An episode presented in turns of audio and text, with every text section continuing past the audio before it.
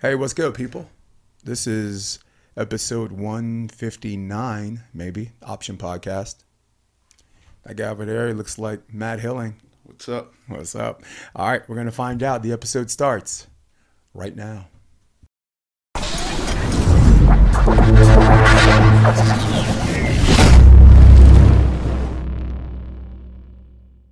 It's good, Matt. How's it going? Oh, awesome, man.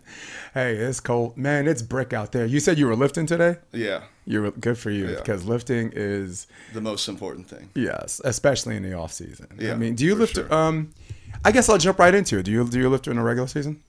Yeah, I, I lift. I, I can't not go to the gym. It's like part of my routine. Like my whole day is thrown off. Yeah. Like even if I'm sore, or if it's an off day, I just go ride the bike and stretch. It's Mm. just kind of like it's kind of like my meditation. Yep. I just I, I enjoy it. I'm I'm a person that I love to just go lift weights. I know a lot of people. It's kind of like a struggle to get in the gym. I I really enjoy it. Yeah, I, I um well I'm a big mixed mixed martial arts fans and some of the fighters they embrace that and they love Yeah. that and some of them they're just like man this is this is miserable. I'm, I'm I remember Rampage Jackson and he's like Yeah. um he's like man I hate training. but I remember when he had to fight Jon Jones, he like he didn't win but he thanked God that he you know it would have looked worse if he didn't you Yeah. know if he didn't train. So I also just don't like being sore. So if you stop lifting, then you're gonna get sore. If you just keep lifting, yeah. you don't get sore. Yep. Your body just kind of gets used to it. I actually I had the flu over Thanksgiving for like four days. And working it out, right? It, uh, I mean, no, I I, I stayed. I, it it kind of took everything I had out of me. But uh, those first couple days coming back, You can move that closer to you a little bit. You get some of that resonance. yeah, the the soreness was brutal. You feel it right away. But now you know now I'm back in the groove, and it's you know Nice. I don't really get sore. I think a lot of people say that about volleyball too, indoor beach, like um, you know, East Coast grass. Uh, a lot of my grass guys are like that first day back, you're like, ow, and Yeah. I'm like, the best thing you could do is go right back out there the next day. yeah, and one of the best things I've found actually is that you know if you're if you're playing a lot and jumping, you know, the next day if you do a heavy leg lift, it kind of sounds counterintuitive, but I've that's helped me a lot, like through the soreness, just kind of like get all the lactic acid out of the muscles. Mm-hmm. And so that's that's actually one thing I do is if I play a lot the next day, I try to lift pretty heavy legs. There you go. Yeah. yeah. I know some people that do that at cool on cool down. Like they'll play and they'll Yeah. be like they'll go to the gym, watch some TV or whatever, and and do that. I'm glad you said that because I, I I was talking to some people. I was watching AVP yesterday. Well, I was watching everything. This is one of the weekends where I'm like, wow, okay, FIVB Australia, you know, beach Yeah, volleyball world, right? USA versus USA. Um, I really like that finals. Best friends, you know, Yeah. ex partners become strangers. It was Yeah. Betsy Betsy Flint and uh, picked up Julia Scoles and played uh, Sarah and um, Kelly Kelly Okay. Claes or Cheng. Yeah, I thought it was cool to see Sarah and Kelly back together. Yeah. I really liked that team. Second when they started honeymoon. Out. yeah. And they're playing as if it's their second honeymoon, Yeah, yeah. right? They look good out yeah, there. they look really good. Um, I'm a big Betsy fan. I'm a Betsy backer. I I mean, Okay. personally, I don't even know if I like her, you know, but like the work she puts in and the respect she puts in, and she's got a great look and she's disciplined. Yeah. Uh, I'm a big fan of Betsy, and and she's in a very much in a John Mayer situation Yeah. where every year she's winds up with a different partner and, st- and wins with Yeah. him. So you know, it's Yeah. like I'm yeah. always biased towards Sarah just because we grew up together in Okay. Huntington Beach. You know, when we were Yeah. like 11, 12, we were just out there, you know, playing co-ed tournaments. And Yeah, you could be Sarah's older brother for all we know. Yeah, man. You exactly. got the same smile, man. The same. Look at that. Look at on camera. Yeah. You got the same like Yeah. Uh, Hughes appeal. yeah, no, it's really cool to see all the success that she's had. yeah. So this weekend, um, in the finals, everybody was like, "Oh my god!" And even the commentators, Dan was talking about like how Jean, Gina Urengo looked exhausted. She looked exhausted, and then she this and that or whatever. And I actually typed in the comment section. I'm like, and this hurt some people's feelings. Uh, and I was like, beach volleyball players don't train the same way really, uh, regular elite athletes do. If you look at every other sport, you look at baseball, you look at basketball, you uh, not baseball. Oh my God, take that out. Uh, um, you look at football, you look at basketball, you look at soccer, you look at mixed martial arts. There's not two ounces of fat. There's no like even the guys who look out of shape. they're- Like if you you see how they move, their conditioning speaks for itself. There's no wasted time Yeah, or whatever, and sure. this and that. And and I and I brought it back because I was like, I wasn't talking about Gina when I said that. Because Gina, Yeah. Gina is the one that doesn't cut corners. She Yeah. is the one that stays in great shape. And if you're that age to keep up with this group, or girls behind her Yeah. that are telling her, you know, bitch, your time's up. Yeah, for sure. Uh, um, for her to still be in the finals is a testament to her Yeah. not cutting Yeah. corners or this or that. So I was speaking in general about that. So I was really glad when you was like, I'm lifting, I'm doing this, I'm Yeah, doing yeah, that. yeah. You know, so so the girls, it's really about staying physically in shape. The guys, it's about exercising the muscles between their ears. Yeah, Uh, we, we got we got to do a little bit better strategically because there are guys, right? Who yeah. Shorter than you, right? Don't lighter than you, don't hit as hard, and there they are, and, and there you might be, or there that guy might be. So Yeah, yeah, for ahead. sure. That's a that's a big thing that I'm kind of transitioning because I've just been playing so much indoor. You know, I get out on the beach and just try to muscle it the whole time, and you, you have to have the finesse, the court vision, the touch. Uh, whereas like indoor, I you know you can get away with just muscling it, and the the vision too. The vision is so much different indoor to beach. The indoor, you're just really looking at the block. You don't really you don't really look at the defense that much. power game, yeah. Yeah. Whereas, you know, like the beach, you know, you got to track the ball in the wind.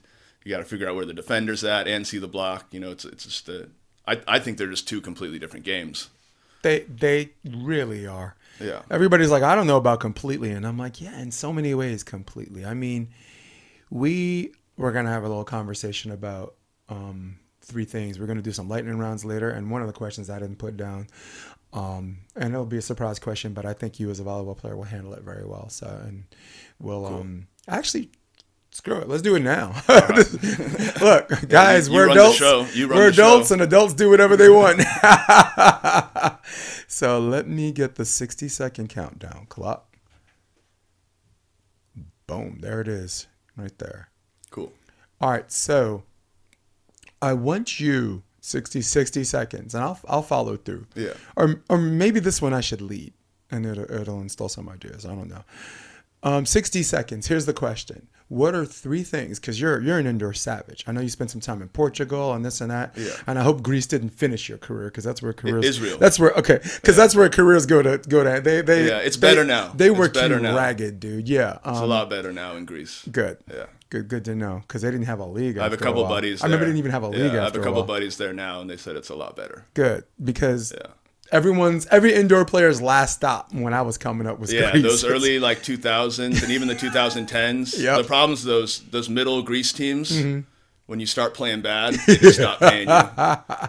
You know, if you're on the top two, three Yep. teams, you're pretty secure. But you get in those like that middle pack and you start losing, Uh-huh. the paychecks are gonna stop coming. Tuesday Volleyball League of America misses that Matt Hilling guy. That's Todd J. Just said something. He said, "What's up?" Yeah. And, and by the way, Wexler said some nice things about you. But on to the question. Yeah. Right. Um, there are a lot of fundamentals that indoor players bring to the outdoor game that give them instant success, if not significant uh, leg up. Um, I want you to say, give me three things. They can be fundamentals like blocking, passing, whatever, or maybe conditioner or this or that. You have 60 seconds. I want to. I want you to give me three things that you, as an indoor player, or you feel indoor players um, instantly transition to the beach. Mr. Hilling, the floor is yours. All right. So the first thing that comes to mind right away is just the speed of the game. The beach game's so much slower, right? The indoor game, people are hitting 75, 80 mile an hour serves. You know, they're hitting float serves at 50 miles an hour, and uh, and the ball's a lot harder. So I think just the speed of the game, I think indoor guys have that advantage to where, a we can just hit harder, and b we can just we can take the heat a little better, and we're more used to it. Um, I would pretty good. say That's one. Yeah, Cool. I would say second. Just as being an outside, I think it gives a great advantage because we kind of have to do the whole thing indoor. We got to pass, we got to block, right? We have to hit, we have to have, you know, we're expected to like get all the out of system balls and control them, and so I think as an, you know, for an outside hitter, you're definitely going to have a big advantage playing beach because you're just you're used to doing everything versus like a middle or an opposite. Nice. You know, maybe even a setter kind of has that advantage too because they Yeah. have the ball control. Um, and then the third thing, Yeah, keep going. I would just say kind of just the grind and mentality. Indoors a grind. It's tough on your body. Mm-hmm. I think uh, just for me, like transitioning back to beach, you're so free. You're out at the beach. You're enjoying. You're so you're you're a lot more happier. So I think uh, that grind that you have, like with an eight month indoor season, that you're you know you're in it, and then you get to the beach, and it's like, wow, this is this is so nice, like just right. showing up to the beach. so I think that that kind of just motivates a lot of indoor players, kind of as they stop playing indoor. It kind of that's kind of, and that's kind of what sparks me. You know, it's like just being able to get to the beach, you know, with with my friends and train and play volleyball. And that's why I asked you the question personally, right? Because Yeah. some of the things that you feel are an advantage, given your position as an outside hitter, right? Your Yeah. ability, to, first hit is universal for you, right? You're playing grass, Yeah. First hit, you're playing volleyball, Yeah. racquetball court. That's first hit. Um, uh, planet Mars ball, yeah, first hit, right?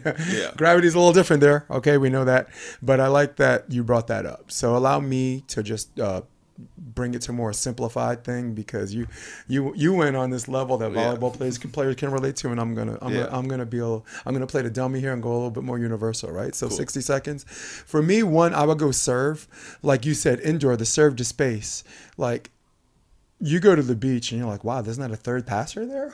Oh, cool. KJ Chris Johnson when he when he hit the beach that that serve was just moving. It was Yeah, it just hits it down needed a uh, you. bulletproof vest right? Yeah. Um, the second thing I think that brings that brings sort of uh, advantage is the block. When you have a good op or a good middle, doesn't that doesn't have to worry about blocking lanes, doesn't have to worry about closing it up and, and responsibilities in relation to his teammate, where you have this almost unlimited freedom. Yeah. It's like I'm blocking line, Yeah. but not really. If it's tight, I'm just If going you see after something, the you can just- yeah. So, and the third thing I wanted to bring to to the table is first hit um, whether you're a setter or whether you're an outside hitter or a libero, that first hit on the beach, you're automatically checking all the boxes. I, I as a coach, um, when I coach beach, I'm, um, I'm like, are you checking the boxes? The first box is, as soon as you pass, can you see the court?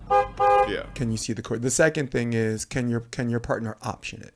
yeah, You go, and and the third thing is, um, can you, um, do you lose your court vision because you, you pass this way?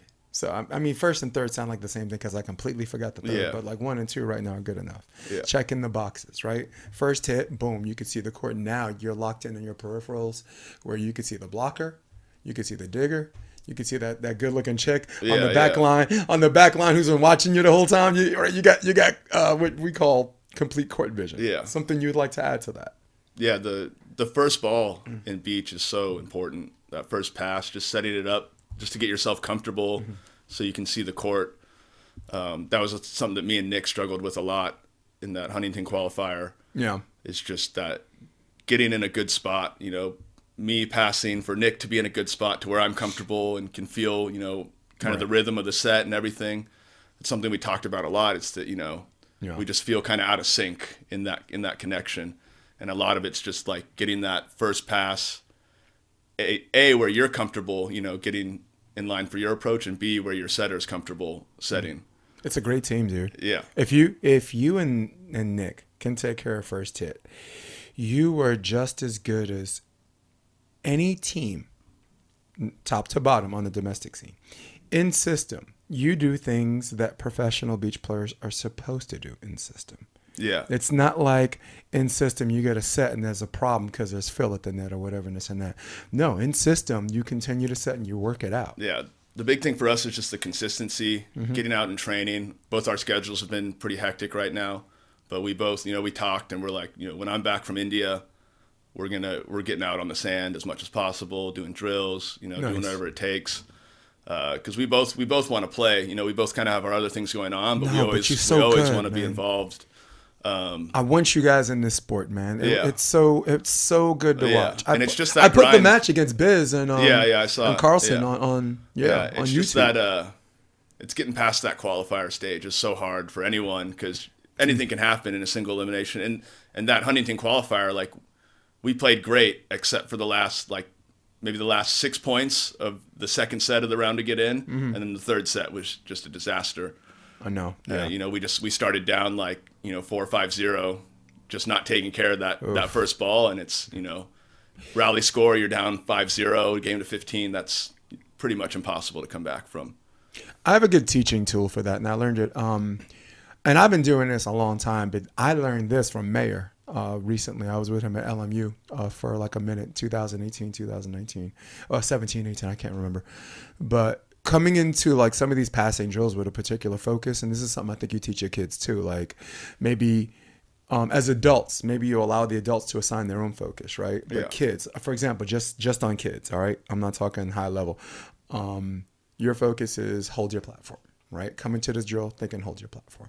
Yours is straight and simple, right? For the people at home, straight platform, simple pass. That's what Mayer less calls- is more. That's what Mayer calls straight and simple. Yeah. Yes, and the, maybe a third one, one move to the ball, Yeah. right? Are you one of those guys that that on a short serve you you do this and do you do this or do you do this and angle out? No, I just try to get what's the most direct path to the That's ball. one move. Yeah. Yeah.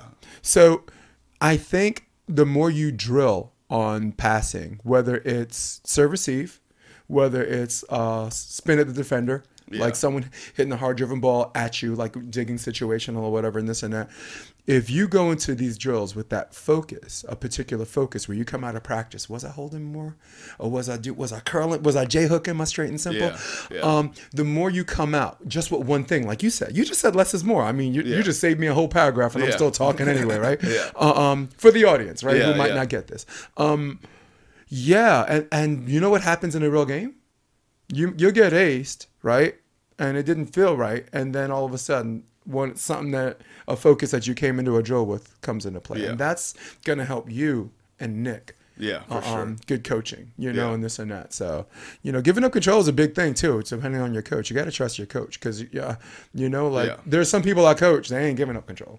you know, and, Yeah, yeah. Uh, like Samuels, he's a control freak. You know, I had him and uh, Chris Vaughn at uh, at the draw. Yeah. You know, but then um, Earl Schultz and Jake Yeah. gave me complete autonomy. You Yeah. know, so and like you said, qualifiers are gnarly, right? Yeah. Like. yeah, it's not easy. No, Yeah. like Jake and Earl when they qualify for Hermosa Beach, there's always But- one match. But there's always that like, playing match yeah. is always one. Sorry, go ahead. Well, I, I mean, I've when I was younger, 16, I, I think 17, I qualified for the first time, and uh, you know, I was I was playing Dave McKenzie and Larry Witt, like a team I had no business Yeah, beating, you know. But me and my partner, I saw had the- that Yeah, we had the we had the match of our lives, you know, and that's like that's kind of the same thing, you know, that I'm trying to tell Nick, who you know he doesn't have as much experience in qualifiers. I'm like, hey man, it's it's a grind. Like someone can come out of nowhere and have the match of their life, Yep. and it's a single elimination, you know, and that's the only chance you get. Yeah. So it's it's it's it's tough. I, I you know I. I've had trouble, you know, trying. I, I I get to train with a lot of good players, but they won't play with me in a tournament because I don't have any points, and they don't want Right. to play in the qualifier. And it's like, it's frustrating, And- and but I get psych- it. I get yeah. it at the same time. It's like you, yeah. it's And- a grind, and and they have their points that are protected, and then they go play a qualifier, and you know get bounced by a team, and now they lose hundreds of points because right. of one tournament. Yeah. that's ridiculous. Yeah. Aaron Wexler says, "Talk about how we won an off-site qualifier, beating Schoonover Oh in yeah, the with Eric, Aaron Wexler, we Yeah. got the the You had to we play got the Matt- bid. Yeah, we got the bid for Hermosa. and had to play uh, Allen and Prosser. Yeah, nice. I think we played uh, we played Lucena and Fuerbringer. I think the first round. Right. Yeah. Oh, pretty cool. fun. That's how far back you go, my dude. Yeah, yeah. Young looking dude. I'm like, when you, you play that tournament you, when you when you were six? No, I joke with like Mesco and a lot of those guys. They're just like, like you're only 29, but like I feel like you're a veteran because I was, you know, I started playing opens when I was 15, 16. yeah. You know, I was I was lucky. My dad was was pretty pushy to get out of the youth tournaments, and I, you know, I I luckily had a lot of guys. Yariv Lerner was one of the guys that kind of always would play with me. Uh, John Nino, John Bronstein, somewhat. You know, I, I was playing with those guys were you know 38, 37, and I'm 16 years old Yeah. you know so that was a lot of fun just kind of getting to learn the game from them and you know they're they're just so consistent you know You're in a good spot now though because you still have this this incredible ability and this great feel and you have a 40-year-old's IQ because you started younger and Yeah. because I think uh, and this is me from the outside looking in because I've, I've been watching you here and there but I'm very good at diagnosing these things. I think you are trying to not trying to you have figured out ways with good partners. You figured out ways with changing up your game. You figured out ways to not play everybody the same way. I know there's a, there's a single way to pass and this Yeah. and that, but um, I'll give you an example. And God damn it, I, I'm not here to talk about myself, but I have to. It, it, it will help you. Yeah. Um, coaching Jake and Earl, right? We play Chris Lewis, right? You know how like Chris likes to run that like one that tempo Yeah. one, Yeah. or whatever, and this and that. Close to the center. Yeah. Now I'm supposed to be fresh eyes, right? I'm I'm the one. I'm an indoor guy, just getting it in beach. And so in essence, the two guys I'm coaching have more beach experience than I do, but they trust me with fresh eyes. And I'm like, I go to what's his name, um, Bobby Jake uh, Jacobs. Yeah. Bobby, I'm just like, any suggestions? Yeah, this guy's killing us, Yeah, and yeah. we didn't want to. Max Martin was his partner, and Max Max looked on fire, and we didn't want to serve him either. So, Yeah. um, and and Jacobs, easy fucking fix, easy fix. He said, dude, just block cross Earl. You got Earl Schultz at the net, four block, two block. Anything that comes line is not gonna come straight down in front of Jake, right? It's gonna Yeah. be hard, but he could do it. And anything that goes cut over, it's Earl blocking. Yeah. If either Jake can get that or he can't. Yeah. You know, and we made that single adjustment. We were down technical timeout 12 9 game one, ended up winning 2 0. And I was Yeah. just like, Bobby, man, I, you know, I owe you because I didn't, I did all my homework, but there's some things you're like, everyone's got a plan until you get hit. Yeah. right. So, so that's the example I wanted to give you. And that's Yeah. why I think you've made a lot of on court adjustments as a player. Like, all right, he's doing this. I think we should do that. Yeah, I just love the versatility of the game, being able to do everything. Like even in that uh, in that match against Chris Schaefer that you were that you were filming, you know, Nick kind of got in that rut, Yes. on the right, and you know, so I go like, let's switch. Like me and Nick, both sides doesn't matter. You know, That like was terrific. we maybe have our preferences. I maybe I think as a team we're better with me on the left, him on the right. Yeah. But like we talked about it, like we got to make that switch quick. Like we can both side out on both sides. We Uh-huh. Yep. both feel comfortable on both sides. You get on a rut in the right, or you're not siding out, or same thing. I'm not siding on the left. Let's just switch sides. Give the team a completely different look. You know, we both play pretty differently. Like on the right side, Nick likes a real high set out to the pin. Where on the left, I'm you know kind of shooting like you know quick three balls, like a gap. Yeah. You know, indoor to him. Man, you're loved. Art Yeah. Barron, my boy Oh, Helen, keep it mijo. going. Yo, I love that dude, man. Yeah. He is he's good for the sport. I wish I, Yeah. I could clone that dude and make him Yeah, he's great. I remember. I have a lot of good memories, a lot of good advice from him when I was when I was younger. Aaron Wexler, Todd J. Qualifiers are a grind. I like that. Yeah. Yeah. Um, yeah, but you're right. Like for me, in that game, when you guys switched, I would be like, just because you switched, run a back set. So, like as a reminder, in the future, Yeah. next time you switch, Yeah. switch and then just run the back Yeah. set because you're not trying to um, give the blocker a different look from a different side of the net. You're just trying to get him out of his stationary where where he's Yeah. already set up. Like a, a, a a great example of a great blocker when he's set. Lev Prima, like on a smaller scale. Yeah. Brett Lev Prima, when he's set up, Yeah. he's yo. Yeah, he's sneaky. He's really yeah, sneaky. but he set up his footings there. Yeah. And um, I think I was coaching Cole Fears and Chris Austin, and I said, dude, just run a back set because Lev will on change up, and when he changes up, he'll stay two block, or you'll see the fly on the one block or three, Yeah. like the fly on the three, or he'll dip and pull uh, across. Yeah. And all three times Fears ran the back set, he dipped and pulled Yeah. and Cole, Cole had nobody up. So sometimes uh, you, what you were doing, Yeah. switch, stay with the switch, but don't necessarily have to hit that side, right? You know, Yeah. just just run the back set. yeah, we actually I actually played Lev in a CBVA not too long ago. Uh huh. And it, you had to work. You have to know exactly where he is. He's so good at getting low, getting out of your dude, vision, and he's just quick over the net. Those guys that touch their toes and touch the ceiling, you got to make a move left and right. Yeah. Because not everybody that those guys that do that are not good at swinging and shifting. Uh, Um, Who else? Ricardo, one of the best blockers in the world. Not not. Yeah. I'm wa- watching people with my own two eyes. Not the most effective guy on, on a back set. Yeah. I mean, he's going to get his blocks. He's an elite athlete. He's the best in the world, right? He's got the gauntlet of medals. Bam, got it. Yeah. But, but That this- tournament that- was kind of funny though. I, I pulled Pedro Brazao out of retirement. you did. Yeah. he, he told everyone he was done. He actually, you know, he was joking. He told his wife, "I'm done." And then I texted him. He's like, "All right, I'll do, I'll do one more." And it was it was so funny just because no one knew who he was. I know. He hasn't played in forever. Oh, isn't that great? And it's just so funny seeing these Yeah. guys get so frustrated with this. You know, I think he's 42 now. Mm-hmm. You know, he, he was never like this big athlete, but he's just such a consistent, solid player. yeah. And that, you know, I he told me he's never playing again. he got served every ball. He's, you know, he enjoyed it, but yeah, Yeah. he was definitely feeling Those it. relative Yeah. unknowns, man. Yeah. Like dude, to everyone's get asking me about him. You know, like where'd Yeah. you like who is this guy? It's like he's you know he used to play on the AVP. He Mm-hmm. was uh you know he won multiple Brazilian tour stops. Yeah. You know he Um, beat Ricardo and Emanuel multiple times.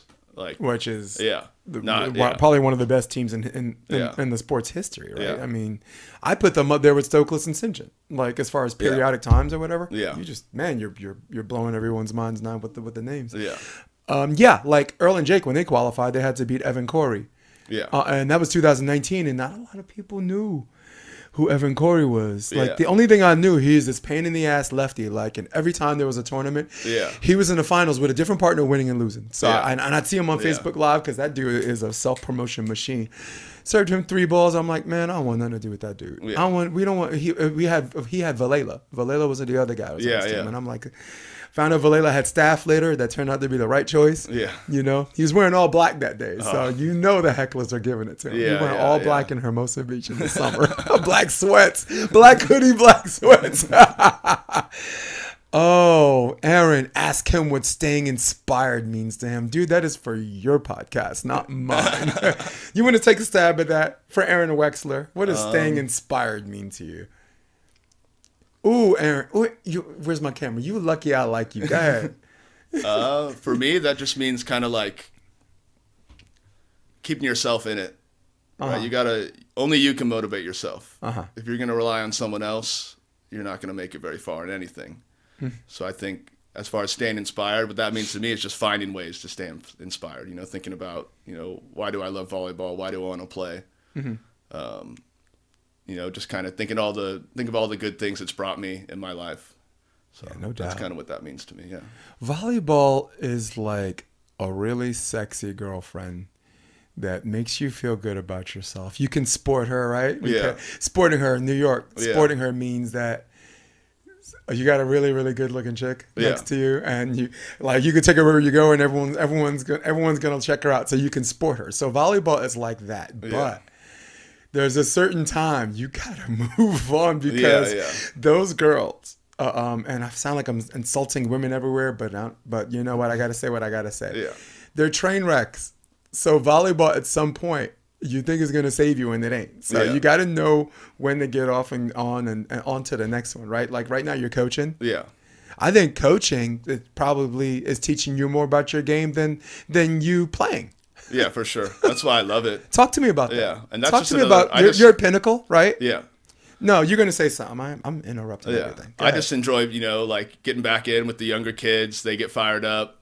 You know, it, it motivates me just in general, you know, to kind of like take my game to the next level. You know, when I'm when I'm getting on a kid about, you know, holding a platform or doing something, I think about that too. Like I'll, you know, I'll be practicing and I'll, you know, shank a ball and be like, man, I'm yelling at all these kids, you know, to do this and I'm not doing it. And it kind of keeps me honest. Yes. That's what I really like. You're like, it.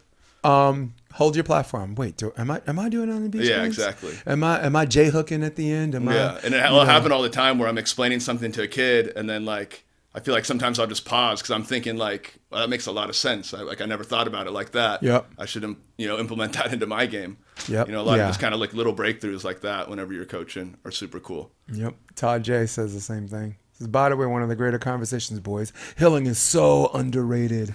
Are we glad we're doing this Yeah, live? Guys, we are live on the podcast. On the audio, we are not. And Yeah, on YouTube, go bugger off. Nope. But um, all right, so let's do another lightning round. All right, cool. Um, there are things as a player and as a coach that you like more about the beach than you like indoor, right? For example, if I were to go the other way, uh, I like indoor better because my car's clean, right? You go to the beach, your car's dusty, dirty, or Yeah. whatever. Indoor, your your car's clean like a whistle. So that's Yeah. just, that's just a silly example, and we're actually going the opposite. Okay. You're gonna give me three things that you like about um, playing beach over playing indoor, and I'll and I'll, I'll I'll give I'll go three things as a coach. Okay. Unless you want to go, coach. I'll go first, though. Ready? Yeah. So here goes. My one minute. Three things I like coaching beach over indoor. One, there's no bench on the beach, right? Um, one of the biggest concerns, and you as an active indoor player knows, there's always concerns about parents and playing time, right? They're, Yeah. they're, they're invested in this, they got money, and, and I don't, I'm not trying to insult parents everywhere, but they always, they're always convinced that their son's better than they are. Yeah. A- a- And, you got to deal with that, and you got to deal with playing time and this and that. Evolution, we had this policy where everyone played one whole set, so so if you had a problem with us, Yeah. then you you can't play boy, boys volleyball anywhere. So Yeah. no bench on the beach. Two, um, which leads the segue to the second thing.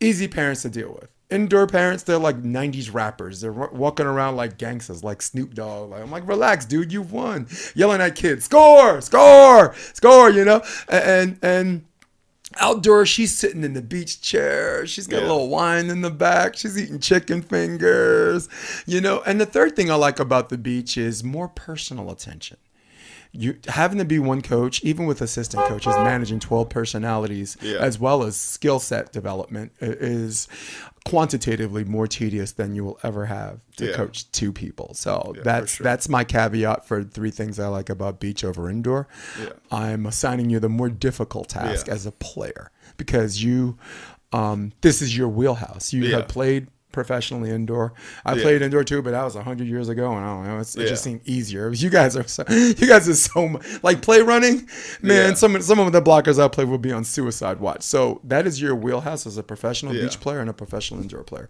three things babe All right. First one's easy. You just you get to be at the beach, out in the sun. You're not stuck in a gym. You're not stuck in some random country, you know, in a little village, right? You're just you're going to Manhattan, you're going to Huntington. So that's the first thing. Second thing I'll say is just impact on the body, like the knees, the shoulder, the hips. Like Wow. way better. Wow. Right? Like playing I would say like you get more tired playing beach because it's harder to move, harder to jump, but your joints and your body just feel so much better. Just the impact so much less. And then the third thing is just the creativity on the beach. I like shooting, being creative, getting out of a sticky situation. Whereas indoor, it's more you're just muscling your way through those situations. Where where beach, you have the freedom of creativity. You can set a ball over on two. You can stand and chop a ball over on two, or you know do all these weird things that you know that just the the vari- the variety and the creativity are really appeal to me. Right. Now, back in New York, when I played sand, bam, I made, I made it that time. Damn, with time to spare, time time allotted to the host, Yeah. right? When I um just pick up, uh, just on a simplistic level. Yeah. Um, way different levels in, in Central Park. There's only two courts, so the Mm-hmm. Yeah, open, yeah. double B, whatever. But at the end of the day, if someone texts me, like, "Hey, let's go sing karaoke," yeah, sure, I'm down. I'm, I'm, I'm, I'm getting a shower, whatever. Yeah. But if I came back from an indoor tournament, Oh, V- no. VBLI or like you know like I, I set football Mesa for a little bit. Um, no, fuck that. no, go uh, Yeah. what? Go go somewhere. What? So when you said forgiven on your body, I just Yeah. I was just like, preach, brother, preach, preach, brother, preach. Yeah. So how's um how's Pinnacle looking right now? Uh, we're looking pretty good. We have a couple good, really young teams. Our 14s and 15s are pretty saw. Our 14s is is pretty gnarly. We got some some bangers on the 14s team. Our 17s team is is really good. They're just they're still kind of figuring out how to work as a team. They have all the pieces, but just kind of getting that working as a team and meshing. Um, they're pretty feisty. A lot of really high energy team, you know, so they can kind of be that up and down but once they get it figured out, they're they're going to be looking good. They're really well coached. They have McKay Smith, who's the Long Beach assistant, is their head coach. So they're getting all the information and they're they're putting in the work. So they're gonna that team's gonna be really good. And then my 18s team, we're kind of going through the same thing. We added a couple new pieces. Um, you know, like Nick Nick's known the kids, you know, for a while. I kind of just came in and, and don't really, you know, I'm still kind of learning about the kids, but it's it's a great team uh, for sure one of the most fun teams I've coached. You know, they're they're really into it.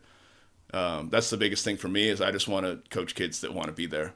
Nice. And you know, I was I, I was always lucky to have you know ex pro indoor guys. I had like you know Hildebrand was one of my coaches. Dustin Watten came in and helped. Ty Tramblie came in and helped. Casey Patterson, Steve Klosterman. So I was I was always really fired up to you know get those pro guys in there. So you know when I get that love back from the kids when I'm there, you know it fires me up a little extra. A little paid forward, Yeah, yeah. exactly. I like Coach McKay. Yeah. He doesn't know me, but I know him. Um, you, you know, Yeah. I know about him. Yeah, he's a done some great really, guy. really good work. Certainly Yeah. at Long Beach State University with Alan Knipe. Yeah. Um, Alan Knipe, one of the better, one of the, the better good guys in the sport. Yeah. You know, when I moved here, he um gave me an opportunity to coach. Um, uh, he was a national team coach, so he gave me a chance to be an evaluation coach for uh, the opposites and setters because I, I brought a huge degree of indoor experience with me. And someone, a friend, actually was like, and he was like, sure, and I was just like, that was really really cool. Yeah. That was really really cool, and I and I really really appreciated that. It was Donald Suxho was the other guy that I was working with, Nice. opposites and whatever. Yeah, I know. I know Donnie Um, pretty well. yeah. He's helped. He's helped me out a couple times. Suxho is someone I'd love Yeah. to have on the podcast because Yeah. he, He has a um, crazy life story, just like from Yeah. Albania to SC to the U.S. national team. not just that. Like Yeah. I'll uh, bear with me. I'll tell you a story about him now. Just just being older and, and following the Olympics as long as I have. So Olympics, men's men's volleyball, right? It's in Greece. Yeah. So here's the situation. Greece, it's first round, quarterfinals basically. Winner goes to the semis. Greece is up two sets to one. They're up twenty to twelve. Um, Lloy Ball gets benched. Suxho comes in because I figure I don't know. Maybe he just wants him to get some playing time before he gets eliminated, right? There's a bonfire in the corner, like an indoor bonfire. There, there, the place is ruckus. Oh, They- yeah. they- they started- you started a fire in the corner and everybody's cool with it. Let it, you know, let Yeah. it burn, let it burn. This dude comes up with some great plays, some first, you know, first setter digs. They come back from 20 to 12 and they win the second set. Now, thir- I bring your attention to the third set. They're down 13 14. They get a dig, uh, great dig off the D zone, position five. Suxho jumps like he's going to set. Takes his, instead, takes his right hand, thumps a jumbo shrimp to position five over Yeah. the libero. Clean in a fucking sixes game with a bunch of six eight guys who Yeah. can who can cover the whole Yeah, court one on step. one reach.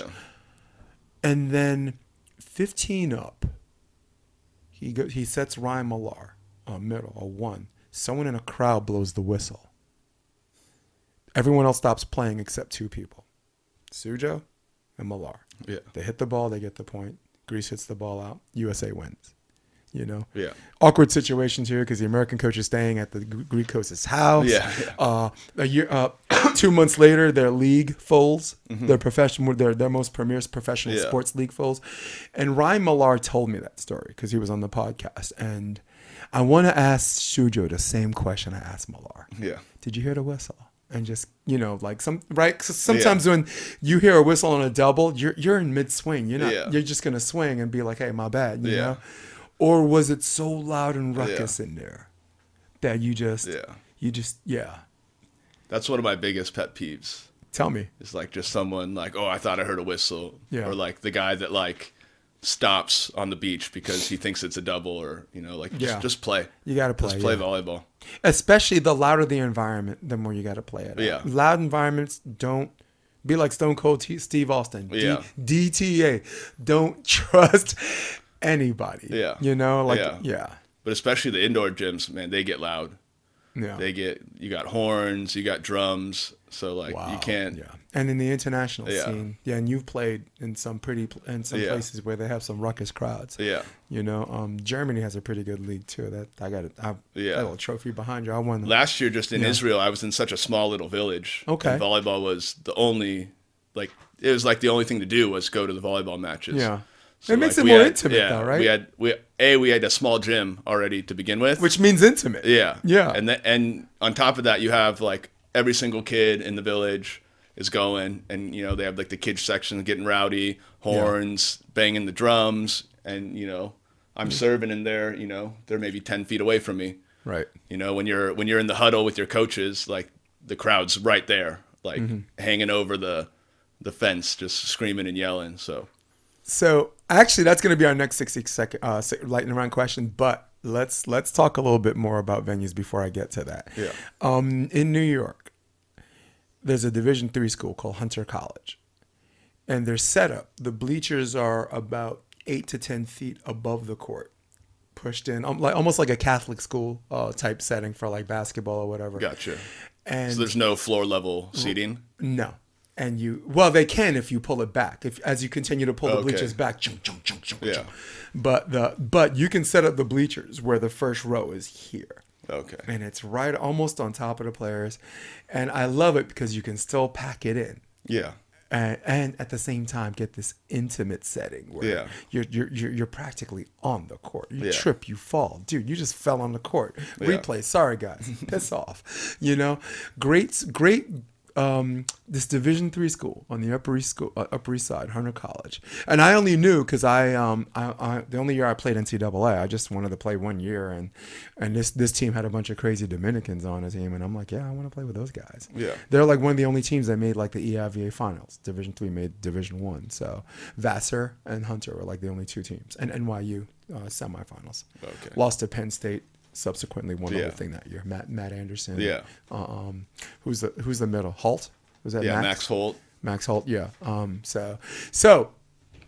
Let's talk about your favorite venues to play, my man. With 60 seconds, with 60 seconds, this is the beach. Yeah. On All the right? beach. Yeah.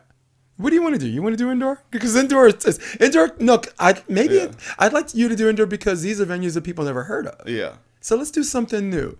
You have 60 seconds to give me three venues that you really enjoyed playing. Okay. All right. Um, the and me, I'll give you three venues I enjoy it as a spectator. 'cause- All right. Yeah. And go. Yeah. So number one is definitely was Israel being in the little village. Everyone shows up. Everyone you see around the town shows up.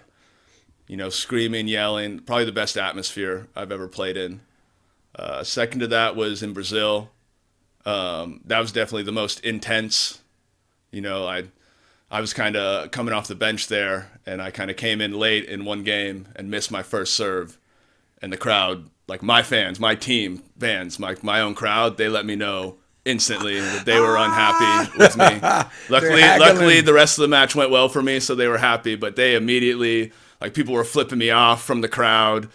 You know, like you could you could just feel the tension as soon as I missed that first serve. You could feel the tension in the crowd.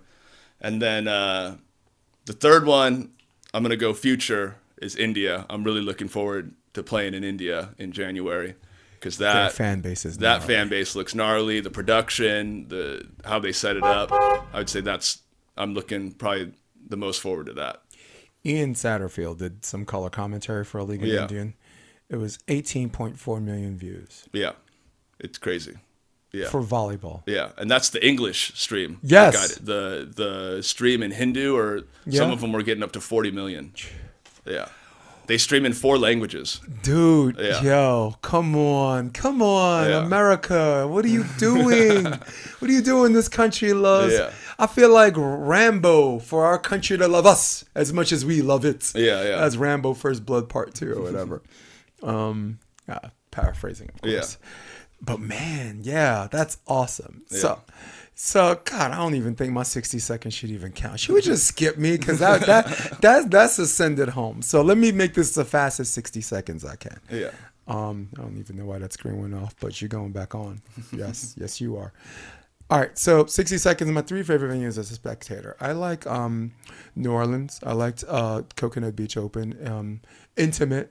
You know, the courts were very next to each other. Yeah, the played night New lights. Orleans one time. Yeah, the night lights, the Christmas light setting. Yeah. Um, that night it was Evan Cory and um, Logan Weber beating Rafa Rodriguez and um, an injured Peter Marciniak who who was playing on one leg, but uh, for him to win it, you know, the Cannon Border winning home, that Yeah. that was very very cool. Um, I love New York City, and all my friends hate me for it because they hate going to New York City. So Yeah. because it's so inconvenient to travel, inconvenient for hotels, inconvenient for this, inconvenient for that. But look, when you get on the court and a whole bunch of people that you never knew are into the sport of beach volleyball. The Russians from Brighton Beach, the Dominicans from Uptown, the Chinese from Chinatown, the Koreans from Flushing, the the, the Poles from South Brooklyn. What the the Jamaicans and Haitians from Flatbush Avenue. Yeah. A, a rainbow of people in the crowd cheering you on. There's nothing better in the world besides the pizza. Yeah. Um, the third venue, um, I have a special affection for, um, uh, and it's kind of a tie. Manhattan Beach, Hermosa Beach, I, they're like sister sister venues because I get the same the same rush and same Yeah. feeling. But the only tournament I played beach was I played in Manhattan Beach 2016. I got uh, my head chopped off by uh, Jake Rosener and TK, but was 47 years old. I wanted Yeah. to do it, you know, and Yeah. and that same qualifier helped Rafa Rodriguez and Kevin McCullough qualify. Nice. So that so Manhattan Beach is, uh, I guess, like every other volleyball um, fanatic or nerd. Yeah. Uh, well, it's called uh, what the granddaddy, right? Yeah. Yeah. So we can call Hermosa Beach the Mecca. Yeah. Yeah, I like Yeah. that. The Mecca and the granddaddy. Hermosa's my favorite just because it's been good to me. I've, Yeah. I've gotten in three times there. it's like a home game for you. Yeah, yeah. Everywhere else, I've, I've, you know, I've had a meltdown or you know, made it to the round to you know get in and had the dreams crushed. But for some Mm-hmm. reason, Hermosa has just always been good to me. I'm feeling that. I like that. So let's talk. Let's get back to you. I got uh, I got three. I don't know three important volleyball questions about you that it'd be podcast malpractice if I Yeah. just bring it up. So from a coach's perspective, um, coach to player perspective, uh, I feel like I'm I might be inquisition in you, but I'm going to ask anyway. Give me one thing that you thought you showed significant improvement on uh, uh, this this volleyball calendar year. Um, for me, this calendar year was more just in the gym, like getting physically stronger. Okay, I think that was one thing I lacked. so you showed significant improvement in conditioning. Yeah, I had uh, I had a lot of injuries, so I was always hesitant to really push, and I was never like I never wanted to be bigger. I liked being kind of leaner and lighter. Uh, so this off season, but uh, before Israel, I I put on about ten pounds, fifteen pounds of muscle, and uh, you know I, I I always thought that getting heavier would put more stress on my body, but it's actually you got to find that kind of medium The balance, yeah. the balance, kind of adding that muscle in my legs and in my shoulder, I kind of got, you know, a lot more stability. So when I was landing, I wasn't putting as much, I might be heavier and putting more force into the ground, but I was absorbing the force better just because my muscles could handle it better. yeah, I think the people that play that that have longe- uh, indoor longevity are the ones that knew how to land, Yeah. right? Like Reid Priddy Yeah. lasted a long time. And I've never been, um, I'm not, like when you look at me, you're not like, oh, that guy flies. I can jump well, but I'm not like a springy No, high you, flyer. no, you fly. it's Com- ridiculous. comparatively, you know, yeah. to a, to a like to someone like Nick, who's just you know he's you know trying to block and his whole chest is over the net. Caveman. Yeah. We're gonna call him Nick the Caveman. Yeah. What's his last name again? Amato. Amato. Nick Caveman or Caveman Nick Amato. Yeah.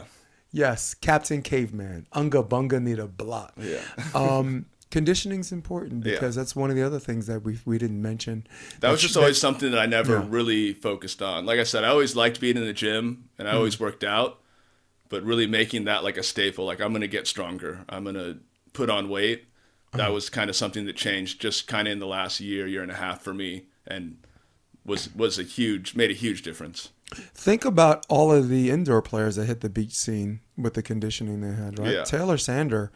Uh, um, look, he's he's played some beach before, but you got to Yeah. admit him taking care of his body and him coming into the AVP season. Yeah. Well, him Arguably- deciding to play beach was a lot for his longevity because if he kept playing indoor, he was kind of at his peak indoor. Everyone's like, "Well, why are you stopping? You can still make millions Mm-hmm. Yeah. of dollars." And he says, He's "Who like- says I'm stopping?" Yeah. yeah. And Isn't he playing indoor again? Isn't he back playing indoor right now? I, No. I don't know where he's at right now. Yeah, that's my guess. Yeah. If he ain't, if he was not there with Taylor, he's playing. Yeah. No, but think about this: Were there indoor or beach? Were there any? I can't think of any player that came into the AVP season. I'm not not not internationally because Yeah. conditioning wise, there's no comparison. Those dudes, Yeah. those dudes are savages. But I can't think of anyone in the AVP that came into the season in better in better shape than him. Yeah. Taylor put on a little muscle too, right? Um, Yeah. And that's important, like you said, managing because muscles need oxygen. Your your, your assertion was correct on putting on too, on too much muscle, uh, as far as your mobility and as far as what your body requires because you're carrying that muscle. Yeah. Get that? We get that. Yeah. This is why, you know, it doesn't. I mean, it doesn't necessarily make you hit harder. Taylor is, you know, was, was, was a bag of bones when I saw him play at Long Beach State, and that dude hit. He hit a ton. Yeah. You know, I have a friend, Ren Osborne in New York. They call him the Queen. Yeah. He, uh, he doesn't even work out. He goes dancing. That's what he Yeah. does. He goes to the house music clubs. he twirls, carries Yeah. on like a low queen, uh, um, like he like he does, and and he's got a whip. Yeah. I'm like, there's people with bigger muscles than him. They ain't whipping like that, dude. So some Yeah. so again, goes back to the muscles between your ears. Proper coaching, um, finding something that works for you, giving up control, uh, exercising a technique that gets stronger. That's the right way, if there is such a thing. I don't. Yeah. I'm not comfortable using the term the right way. Yeah. Um, my next question to you is, what's one or two things that you'd like to come onto the court next year showing significant improvement in? Um, a big thing for me is the consistency with float serve passing. I think I just, you know, everyone kind of struggled. It's way harder to pass a float serve, right? A big bomb, a jump Yeah. serve, you kind of just fighting it off. Yeah, Uh, they're it's easy the to difference read. between the open level players. Yeah. Um, but especially indoor, it's it's just so when you get targeted, just mentally it gets chaotic and you stress yourself out. Mm-hmm. So that, that's been a big focus for me. Is just staying calm, especially when I know like I've shanked a ball now, they're coming after me. Yeah. You know, because I have the platform, I have the skill. It's just you know, like you said earlier, it's between the ears Yep. staying mm-hmm. calm and so much of the passing is just staying calm and tracking the ball mm-hmm. and not you know not kind of like freaking out and making like a, an emergency move or a panic move Right. to the ball just you know the ball has to travel 30 feet to you you have 30 feet to track it use all that time Yeah, serve receive is about knowing yourself. Yeah. I was just gonna say, and and open for the beach. The biggest thing that separates the guys who are like AAA guys and open, or guys who are at the top of the main top of the qualifier, bottom of the main draw is the serve and, Yeah. and serve receive. And I think as far as conquering those demons, first you got to know yourself. Yeah. Are you the type of person that says when you get ace, like I wish that motherfucker would serve me again, Yeah. and you pass a dime? Yeah. Or are you that guy that says I wish he would serve me again and shank the next one? yeah You're right. It's all in your mind, Yeah, right? So, um, especially at the highest Yeah. level Yeah. everyone has the technique definitely. it's just a and mental knowing game your, and knowing yourself. yeah Uh, I don't know if you watch MMA, but Chael Sonnen once said, um, "They tell you winning's not an losing's not an option." He says, "I think that's absolutely ridiculous. Losing is an option. Losing is the most readily available option all the Yeah. time." So, like uh, for me, with what I tell players as a coach, if you feel like the pressure is on and, and you feel like you have this inherent need to win and not fail in a situation, take a step back and take three seconds and realize these two important things you could consolidate in three seconds. One, um, the other team's feeling it too. yeah And two, it's not it's natural. It's Yeah. not an unnatural feeling. We as men, ten times more than women, don't want to want to want to do anything that, that makes it look like we're weaker or Yeah. admitting we're weak at something. Yeah. So like if you're one of those guys that has hangups about that thing, it's it's like, hey, it's you know they got to get this and they Yeah. they lose the point if they miss this, you know. So the pressure's on them too, and two, um, hey, next play, you know, Yeah. or you could let negative call, talk creep up in your Yeah, head. no, I had a You know? pretty big mentality shift maybe one or two years ago where I just decided, you know, I'm I'm leaving it at the beach or I'm leaving it in the gym. Like, you know, after I'm away from the volleyball court, I'm not I'm not thinking about it anymore. I think that was a pretty big shift for me just cuz like I'd go have a bad day of training and then my whole day would be ruined.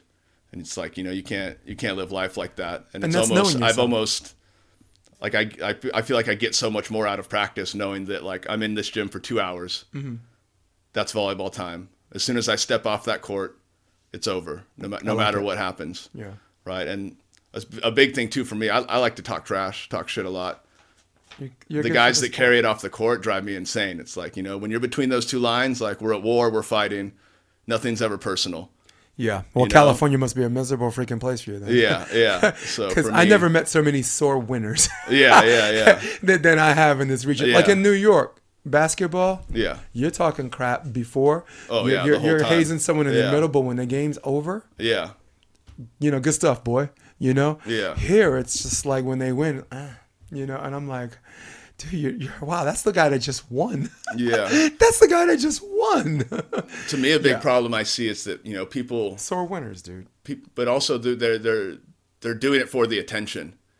They want to make the main draw, post about it on Instagram, put pro volleyball in their Instagram tag. Yep. You know, whereas me, like I, I always say, if you're if you're playing volleyball to make money, you're crazy. Yeah. You know, I, I play volleyball because it's fun and I love to do it and Right. it makes me happy, and that's why I'm going to continue and it'll always be a big part of my life Play indoor to make you money. know like you got to go play indoor to make any decent money true um, so for me that's you know that's the biggest thing is I I don't want to be that guy that's, you know, just like chasing the dream, chasing the dream for the attention. You know, Right. I, I I want to enjoy being out there, and if I ever stop enjoying like being out there and grinding, then I'm just gonna stop. Can you appreciate how that that mentality gives you your volleyball longevity? You started at a very early Yeah. age, and you played with some of the best players in the world, and played against some of the best players in the world.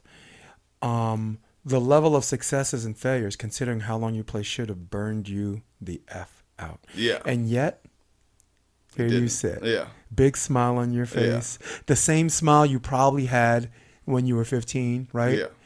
One, this is who you are, and two, you're really good for the sport. Yeah. You really. This is why, man. I want you to do well so freaking bad because I'm not saying we need personalities. We just need people who are good for the sport.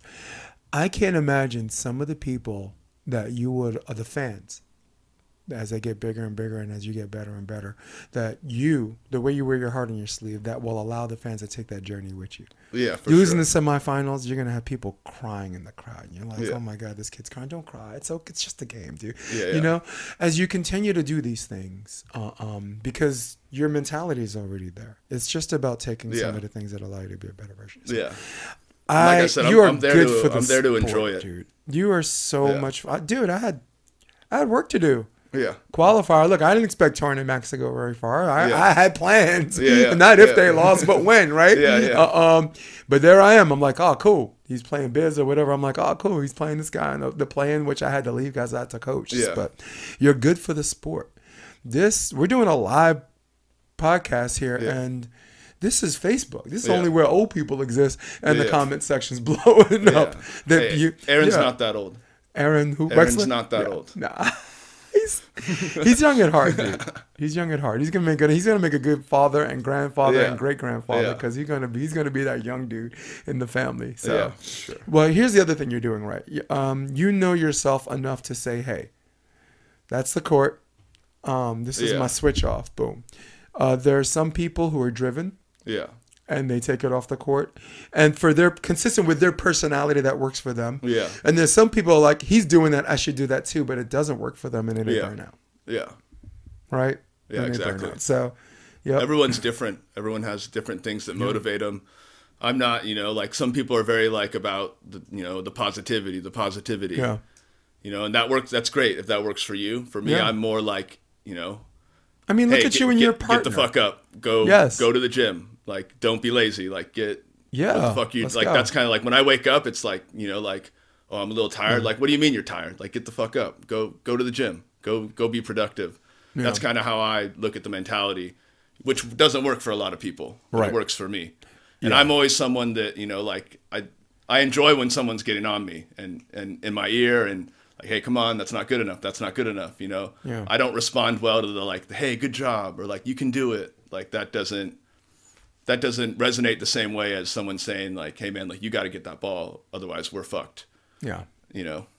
i um yeah i share that in a sense that as a coach and a commentator i um i'm up at night and this whole notion that's that someone thinks someone's a better club coach than me or someone's doing better things on the beach than me i get out of bed i come into this very command center and i watch video and i watch instructionals and i watch, and i disagree with people and i agree with someone and it's this ever evolving thing Yeah. but very much like you i know the job can't save my ass Yeah. the other things save me you need an escapism from that when your escapism which was volleyball is now your career Yeah. You need something else otherwise you'll burn out Yeah, and that's exactly. you just gave away the secret of your success so Yeah. far you have this Yeah. thing this thing where you can compartment- compartmentalize this and move on to that like me it's karaoke i'll sing karaoke twice Yeah. a week three times a week tower Yeah. 12 you know hennessy's Yeah. hennessy's Especially tonight the tonight is hennessy Yeah, so the indoor guys Yeah. Mm-hmm. like they don't realize those national team guys. Like I was in there for for four summers. Yep. And you're going year round. You're playing an eight month indoor season and then straight back to it. Like Yeah. uh, you know, like TJ.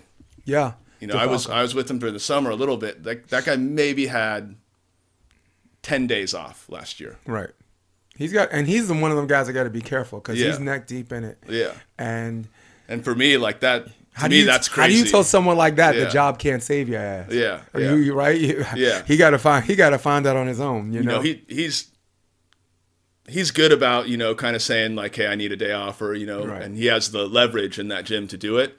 But like you know, Oh, it's just like That's good to know. Yeah, it's just always funny. It's just like he'll come back, and it's like I feel like I never see you. He's like, yeah, it's because like I come back and I'm just nonstop training, training, training. Mm-hmm. You know, and then when he does finally get time off, you know, he wants to go be with his family. You know, so it's like no doubt.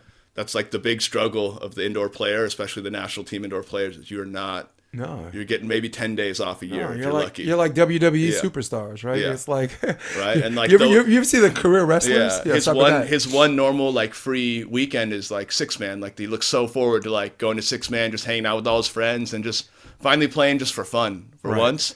You know, and then the last one, the coaches said, "Hey, you can't. We Mm. don't want you playing." good. You know, so he had he had to show up and just hang out at six man. You know, he played a little back row, but like you know that was I felt bad for him. It you know it, it broke my heart for him not to be able to play because I love playing with him on the court. You know Yeah. too, but yeah, it's it's a grind, especially for those guys. It's a lot of volleyball. I've- a lot of volleyball. I have so much respect for DeFalco, and I'll tell you why. And it's going to sound like a left-handed compliment, but I'm going to say it anyway. I've never seen someone in the Olympic Games that was so in over his head, but at the same time played with a big pair of balls between his legs. This dude gets stuffed. Okay, I'm an outside hitter. That is the life of a gangster. I have Yeah. accepted that. Yeah. And he balls on, and the next swing is just as hard, and this one's clean. And I've never seen someone, and people will disagree with me, but but I've been doing this and watching this for a long time. He was in over his head in, in Yeah. a lot of those matches, but he did not care. I've Yeah. never seen, uh, maybe besides Reid Priddy, his first Olympics, someone that was unassuming, unaware of Yeah. the magnitude of the situation, but just in his moment. So much fun to watch. I mean, there were some disappointments, right? You don't Yeah. want to lose. You don't want to lose to Argentina Yeah. three straight straight sets on a game. You know that that decides if you go to the playoffs or not. You know, right? And and, and we're sitting there. I'm sitting here at the table as a Monday morning quarterback, but I'm gonna tell my camera, "Where's my camera?" You don't have to know the sport to you to know that if you miss 14 serves, you're probably not gonna win unless you're Russia or unless Yeah. you're Brazil or unless you're, unless you're Italy who can survive those plays. The USA wasn't that team this year. 2008 they could. Uh, you know that when they won the gold they could do that. There and you know enough indoor Yeah. to know that there are certain teams that can miss 16 times Yeah. and they'll still win. Yeah. You know, it's it's. uh, Do, are we back to knowing ourselves? Yeah. But it sounded like a left-handed compliment on on on Tori DeFalco. I wasn't I wasn't Yeah, doing that. yeah. I'm not. I swear to God, I'm, I'm not doing that. I admire the guy. No, he's definitely a guy him. whose attitude gets misconstrued. Yes. Just it's his confidence and he like when he was 16 on the Mm-hmm. national team, he believed he should be starting. But that's like that's the mentality you need. That's the mentality you should have. Yes. Yeah.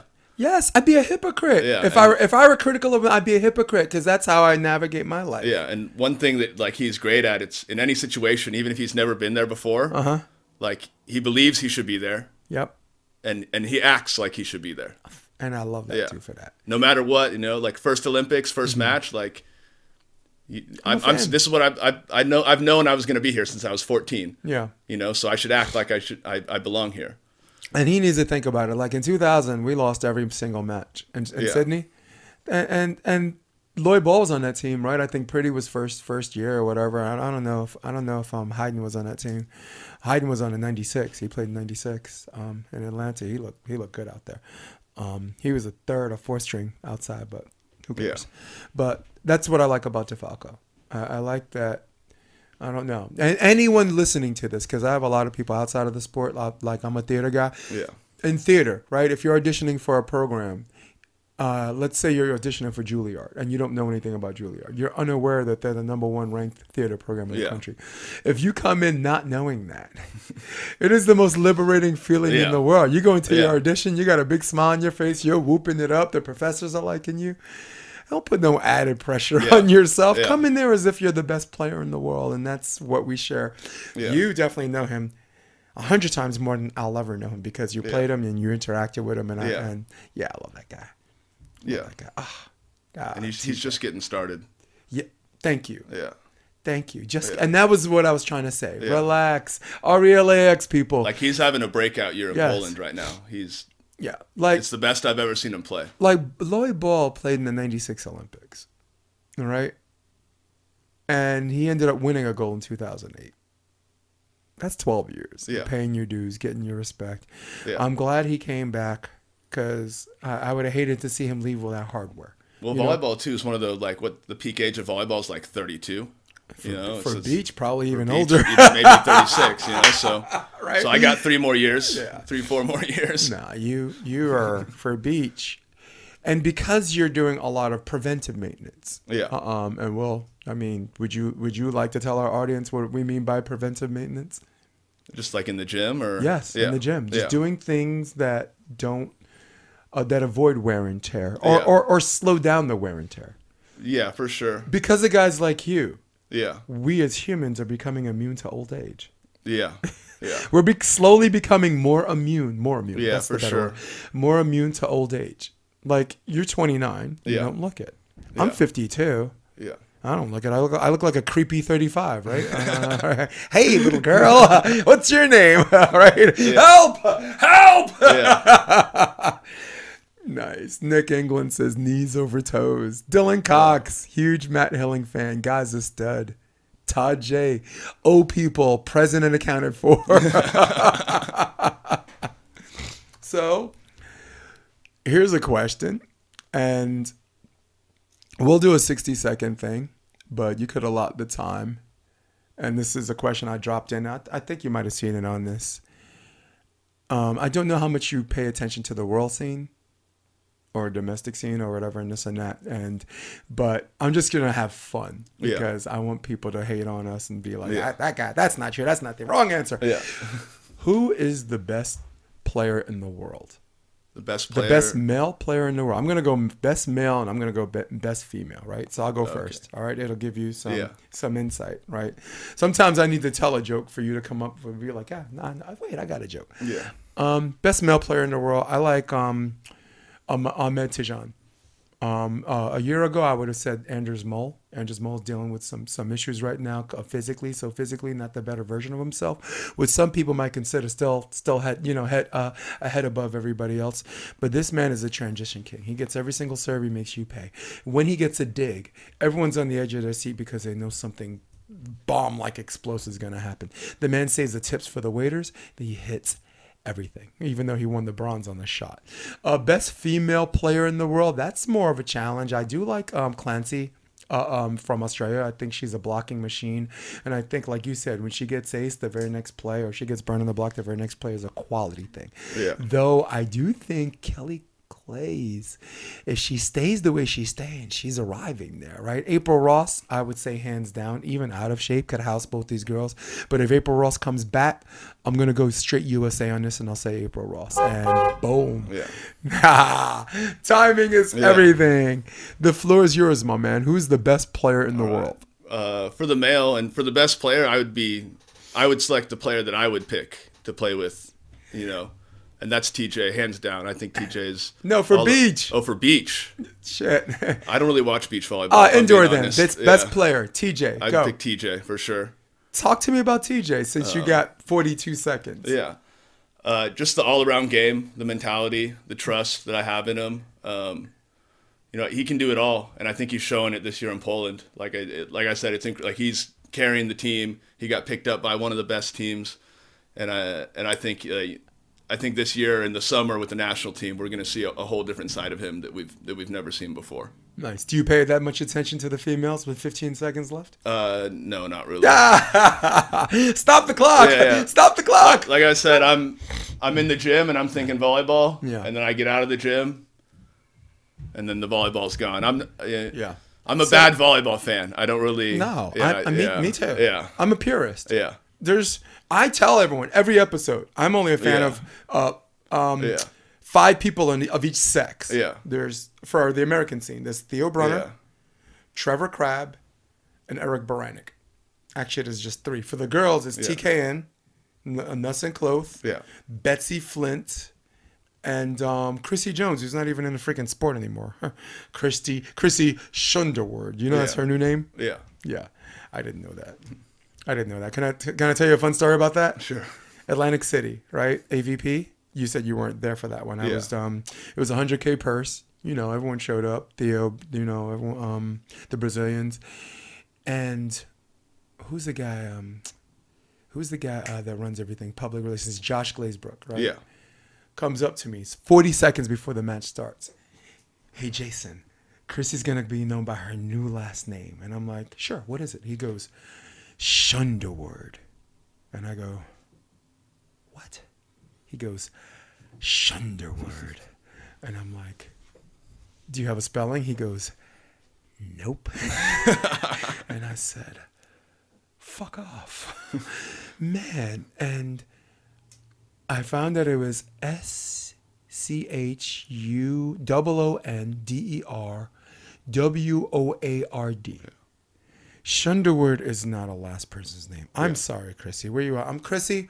I'm sorry. That's not a, a last a person's last name. It's a very that Dutch is a German. safe word in a sex place in Amsterdam. Okay. Sometimes when you when the Yeah. answer is no, but you don't really mean no, you need another word besides no. Yeah. So this is your safe word. Shunderword. Nick Englund, life of a commentator, right there. Um, Ray Setzo. How do you pronounce that? S C Oh, Ray Zito. Zito should be in this conversation somewhere. Am I right? Oh, Yeah. Cool. All right. I like that. TJ for Beach, still not a bad answer. Remember Yeah, you played not a- Manhattan Beach with Nick Lucena? Yeah, I played San Francisco with them, and we Yeah. made it in. Yeah. Yeah. Oh, that's right. Yeah. Yeah, and tho- those are four gnarly rounds. A third, th- I think a third round was a quiet. I was watching your BVB and I was like, Yeah. that third round was a play-in. Yeah, Yeah. But for for me, best player in the world, and I was only talking about beach. yeah, Uh, for indoor, it's that dude, the outside hitter from France. The dude passes dimes. The dude with the roundhouse pass- passes dimes. yeah. His his his his ability to jump set, you know, back row. His ability to hit the bic. His ability to maximize his because he doesn't have the same size as everybody Yeah. else. But we both know, Yeah. when it comes to best player in the world, it's not the Giants. yeah, yeah. It's the it's the, Yeah, the normal size Yeah. guys like you, normal size Yeah. six four, yeah, whatever, um, Yeah. right? So, yep, Taylor Crabb, right? He won Player of the Year. Uh, Yeah. um, player of the Year for the Olympics in, in Rio was um, Oscar Schmidt, Bruno Schmidt, Yeah, Oscar little Schmidt, guy. who's gracious, Maybe, graciously maybe listed six at- feet tall. I was just gonna say graciously listed at six feet. um, yeah. So no, but when I thought about best player in the world for beach, I think of like top five defenders, top five blockers, and like who's best, and not necessarily the best team. The best team Yeah. I still think is Mol and Sorum. You Yeah. know? You know, Yeah, like I mean, if I were to ask you who's the greatest women's team, beach team of all time, right? We we both go. Yeah. Uh, I'll just say it with us, Misty May and Kerri Walsh, right? But if someone asked me who the best player was, and I'm going bef- before even your time, even Yeah. um, Jackie Silva, first openly gay player, five eight, Yeah. won the first uh, when there was an Olympic sport, won the first gold like easily. Ground game and air game, just nasty. Yeah. Never shave the hair over, or you know, next to the Yeah. bathing suit. You know, just a, just a true, Yeah. you know, true lesbian's lesbian. Yeah. so my safe word is pineapple. J, you're sick today, man. Um, here's the last question I wanted to ask you because I don't know if you we got coaching to do. Um, Yeah. I, I actually have a, a hard stop at four, which is plenty of time. Okay. I'm coaching indoor in El Segundo. Yeah, I could probably I- go I to coach- like two fifteen, All right, cool. just as long as I have like forty five minutes to get back to Orange County. So, at what point? Because you started at a really early age, and you're, and you're just this really cool kid. He's uh, unassuming, and you learned it. You got good at it, and you're just having a good time, hamming it up with these these these. I would say top one percent of beach talent. Yeah, You know, and I wanted to have a conversation on that too. So, Yeah. so some of these people who are criticizing people can just shut the f up. Yeah. But, but but say that I'm gonna write that down as a mental note Yeah. because I don't want to forget this important question. Besides, this is you talking here. yeah. Was there a particular tournament, and this is just for the beach, um, that you told yourself, or or a match that you left that match or whatever saying I can do this for for a career? Was there a defining moment Um, for you? And I'd like to give you the liberty for indoor or beach, Yeah. and then from there work work wherever you want. I'm gonna give you. I'm gonna shut the f up. Your podcast, my man. Tell me, yeah, I I definitely go back to that that Dave McKenzie and Larry Witt mm-hmm. game to get into the main draw. Mm. I think that was a big turning point because it was kind of like if I could beat these guys, you know, like I could beat. Sky's I the limit. Yeah, the sky's the limit. I could beat anyone. And who'd you play with again? John Nino. Okay. Yeah. Wow. and I was blocking full time, and that's you know that's before I really was you know strong. I was only 17, you know, big underdog, but didn't have great conditioning, you know, and that that kind of was a turning point to where I was like, oh, I think I could really make something. You know, if I'm if I'm this young kid and I can you know make it in and play well enough now, you know, definitely in six seven years. I should have no problem, you know, as long as I, you know, keep to the grind and keep working. So I'd say that that was a big, not only just playing that match, but you know, like since that match, you know, Dave McKenzie's, you know, been a huge impact on me. Like always checks in on me all the time. Uh, like literally since that match, the last, you know, it's been like ten years, twelve years, always keeps up with me. You know, asking where I'm at, how I'm doing. You know, he, Bonded forever. yeah, exactly. I yeah. love. Yeah, What a moment. yeah. What So about was- indoor? uh, as far as indoor, um, I'd have to say the turning point is when I finagled, you know, getting into that USA gym. Uh, you know, I, I was just lucky. You know, it's all about who knows you, right? You know, I was lucky that a couple of the guys, uh, Fuerbringer was one of those guys. Again, it goes back to me and Wexler getting into Hermosa. You know, I play against him, get to train with him on the beach a little bit. He knows who I am. Now he's the assistant coach in the national team you know so i just was like you know why don't i just send matt a text and see if i can get myself you know in this gym and i just you know sent him a text like hey how are you doing i was wondering if there's any way i could just just get a look like can i get in there for two weeks can i get in there for three weeks you know and so you know he said yeah absolutely like come on in we'll try you out and then you know that was that was like a, you know that was a big conversation you know like after the three weeks he was like hey i gotta you know stay after like we gotta talk to you you know, like, and they just kind of keep it open ended like that. They didn't really say anything. So I was like, oh, like this, I, you know, this might be it. This might- might be my last day, you know. And then after, you know, go over, have the conversation, and it was like they're like, hey, man, you're you're standing here all summer. And so You're that's like- kind of when I knew, you're like, like, you know, cool. yeah, I was like, absolutely, yeah, whatever, whatever I have to do to stand here all summer, you know, I'm in. I so like that was that was kind of when I knew, like, you know, all right, let's take this seriously. I could definitely, you know, if they're gonna if they're gonna bring me in here, I can definitely make a living out of, you know, mm-hmm. going overseas and playing indoor. Yeah. Excellent. Yeah. I wanted to talk a little bit about um, just a general respect that I think that a lot of people looking on the outside in either don't know about, they're oblivious to it, and you know they're talking all this shit or whatever, and then some people that are oblivious to it and, and talk the nonsense anyway, and and also the as far as the nonsense, the, the chatter, Yeah. it's the what too, right? Are Yeah. you saying, oh man, I, you know, he, he, he needs to do a better job. You know what I'm saying? On his serve to space with focus, that's different Yeah. than saying someone choked or he's got no heart or he sucks. Yeah. That's attacking people personally, right? Yeah. So I wanted to remind everybody because when I was coaching Jeff and Chris at uh, in um, Manhattan Beach, everybody's like, "Oh man, you guys lost two rounds and that was it and this and that." And I'm like, you know, like one of them was Case Barron Allen. It was 22-24, right? And you know, and you know, freaking Yeah. Penberthy, Penberthy and, and Jimenez, Jimenez is for real Yeah. as a defender, right? That Yeah. was 17-15 game three. But I wanted to remind everybody watching when you see the Manhattan Beach Open and you see 32 teams, it is the top 1%. And, and I'm being gracious here because it's it might it might be even point something percent. I'll just say on on a general level, so just so they can grasp, it's the top one percent of of America's beach talent. And if your attitude is is that the best we can do, because I've been a, guilty of this too. That Yeah. that's it. This this this is you know, this is dull. You know, um, chill out. Yeah. Yeah. you know, chill out. I and I do. I'm guilty of this a Yeah. lot because only because not because I'm a hater, because I because I know what we can be. Yeah. We can be so good. I can freaking taste it. You know, when there's a team that qualifies for the Olympics that I don't think has a chance to medal, I get mad. Yeah. You know, and Yeah. I'm like, okay, you're st-. like when Phil and Nick made it to the Olympics. Did they have the points? Did they deserve it? Yes, but at the same time, I knew stylistically, only the most biased person in the world thought they were going to come out with a medal. Yeah. Reality, come on. I'm a Bill Parcells guy. You are what your record says you are, and that's you want to talk about cold. That's cold. Yeah, yeah. So, um, Travis Mewhirter, um, got criticized for not making a main draw by someone like someone actually posted on one. I don't know Yeah. what was it, Volley Talk or something, and he's That's like, the worst Yeah. website. You should never. Travis said, all I volleyball know. players never get rid of that website. Don't ever. Travis said I'm famous now. Anyone posting on that website criticizing players is crazy. That that Travis I have so many friends that like, oh, you see what happened on Volley Talk? Yeah. No, I didn't. I didn't Actually, see what happened. I've never. I never go. I actually got an account to tell someone. And I said, dude, I got a girlfriend. You're gonna have to. You, you got to get over me. Yeah. She loves me. I love her. You're gonna Yeah. have to find. You're gonna have to find someone else. I got a girl. I got a girl. You just met her, right? Yeah. Tall, skinny girl. Yeah. Plays volleyball. Went Yeah. to Harvard. Yeah. Okay, come on.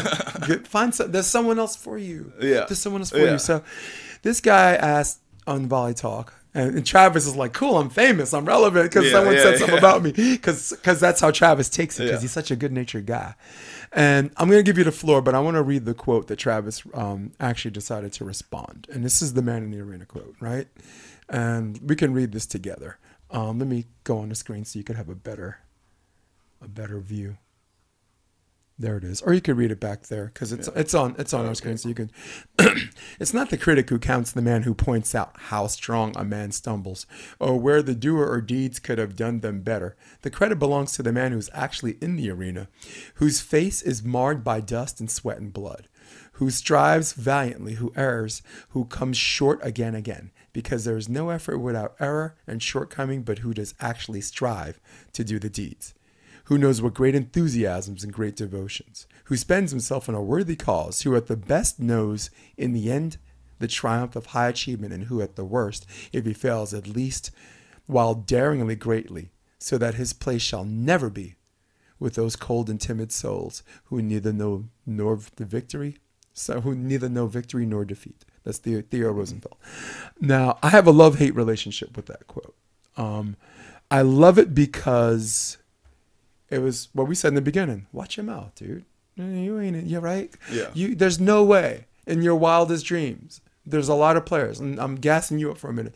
There's a lot of players that that cannot, will not ever be able to do what you do. Yeah. In their wildest dreams, even in shape. yeah. So chill. And that, now my hate part of it is there are some players that use it as a as, as a cop out. That guy asking Travis Mewhirter if Travis took it another way, Yeah. And he Travis had the right to take it any way he wanted because the guy was a the guy was a dick. Yeah. All right, but if he took it another way, I do need to challenge myself. Yeah. Miles Partain is like skinnier than me, shorter than me, doesn't doesn't jump as high, but yet there he is and there I am. I have to ask myself that. Yeah. So I think there has to be this meeting in the middle where guys like you in that category, the more you are able to give up control, take and take some constructive criticism from people who are asking legit questions, the more I think the men scene is ready to take the next step. Yeah.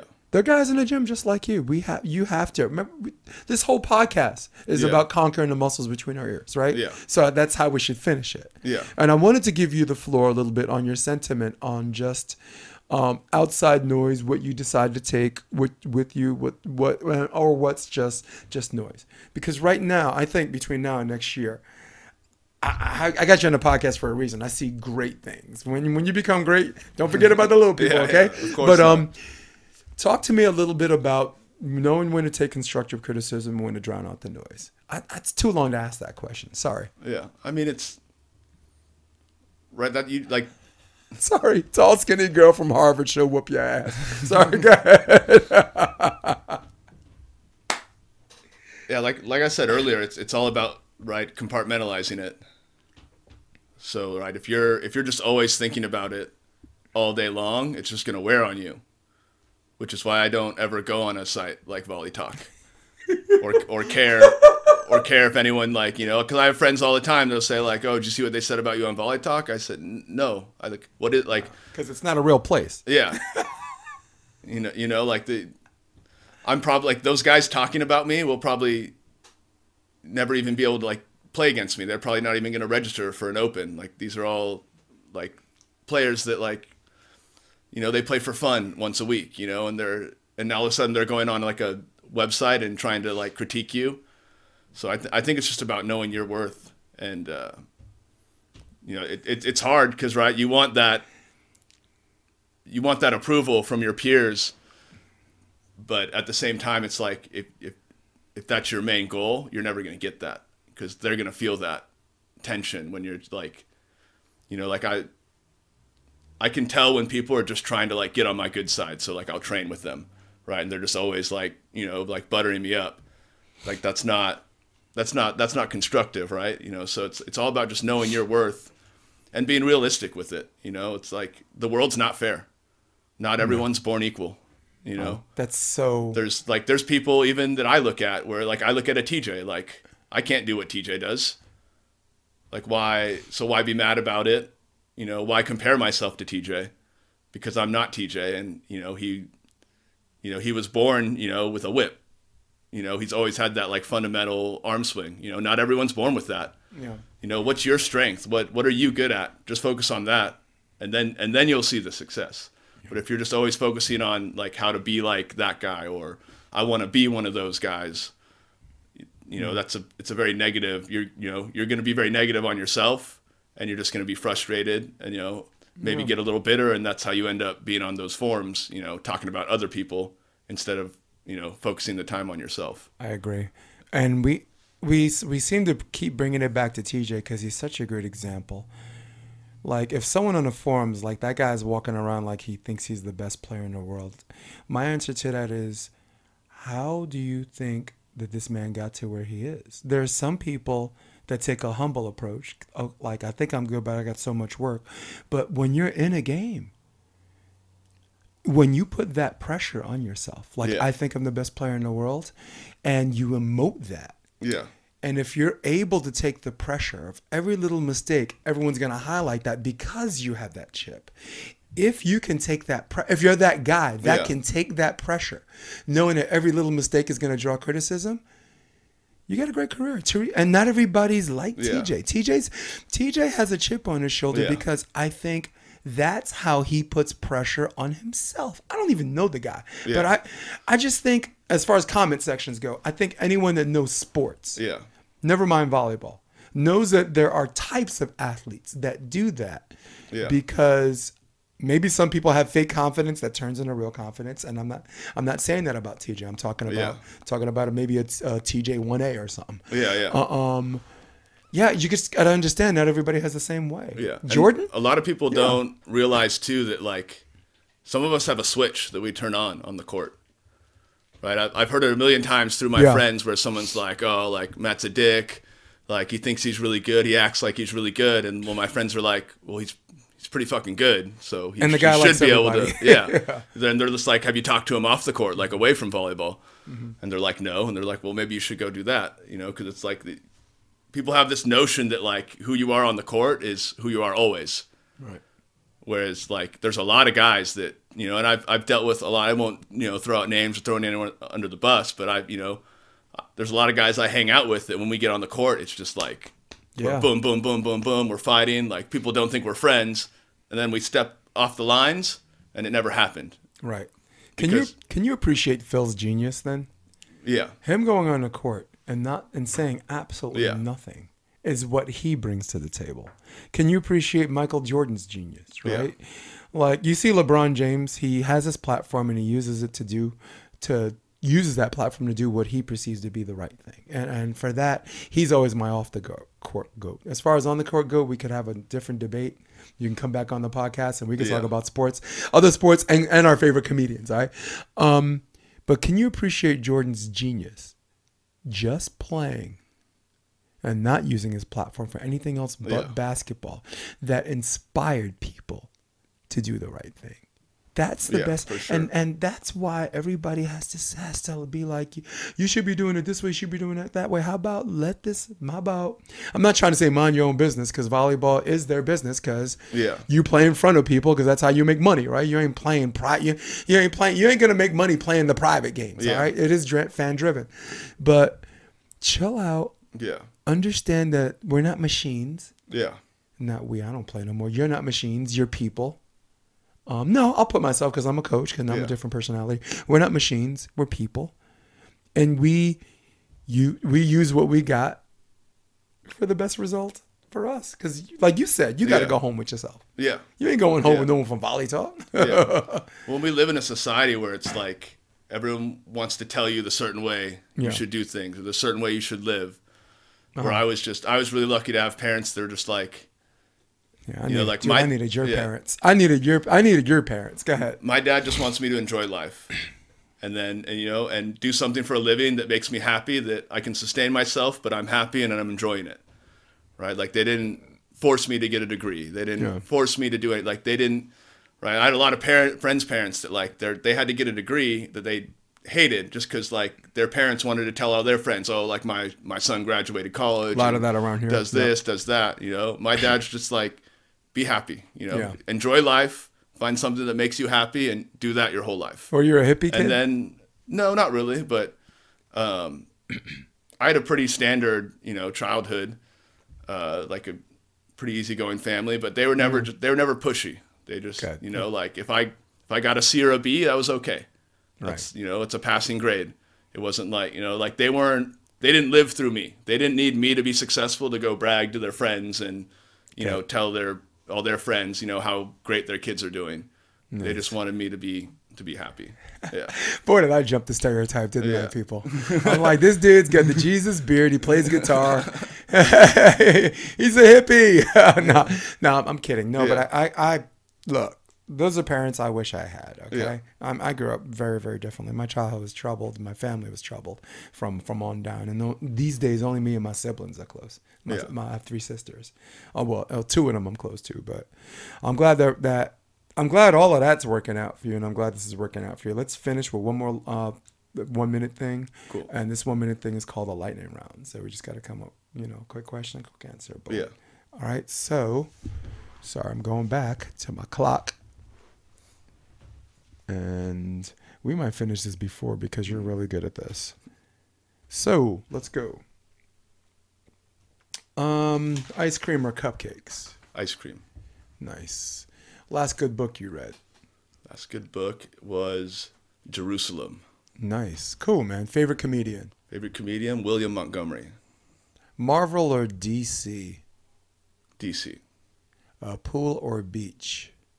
beach Nice. Last uh, favorite television series if you have time to watch TV. um i would say community Community. yeah Things you like to do on Sunday night. uh play guitar Play guitar. Favorite um, musician. uh john mayer John Mayer, the volleyball player. No, Yeah. just kidding.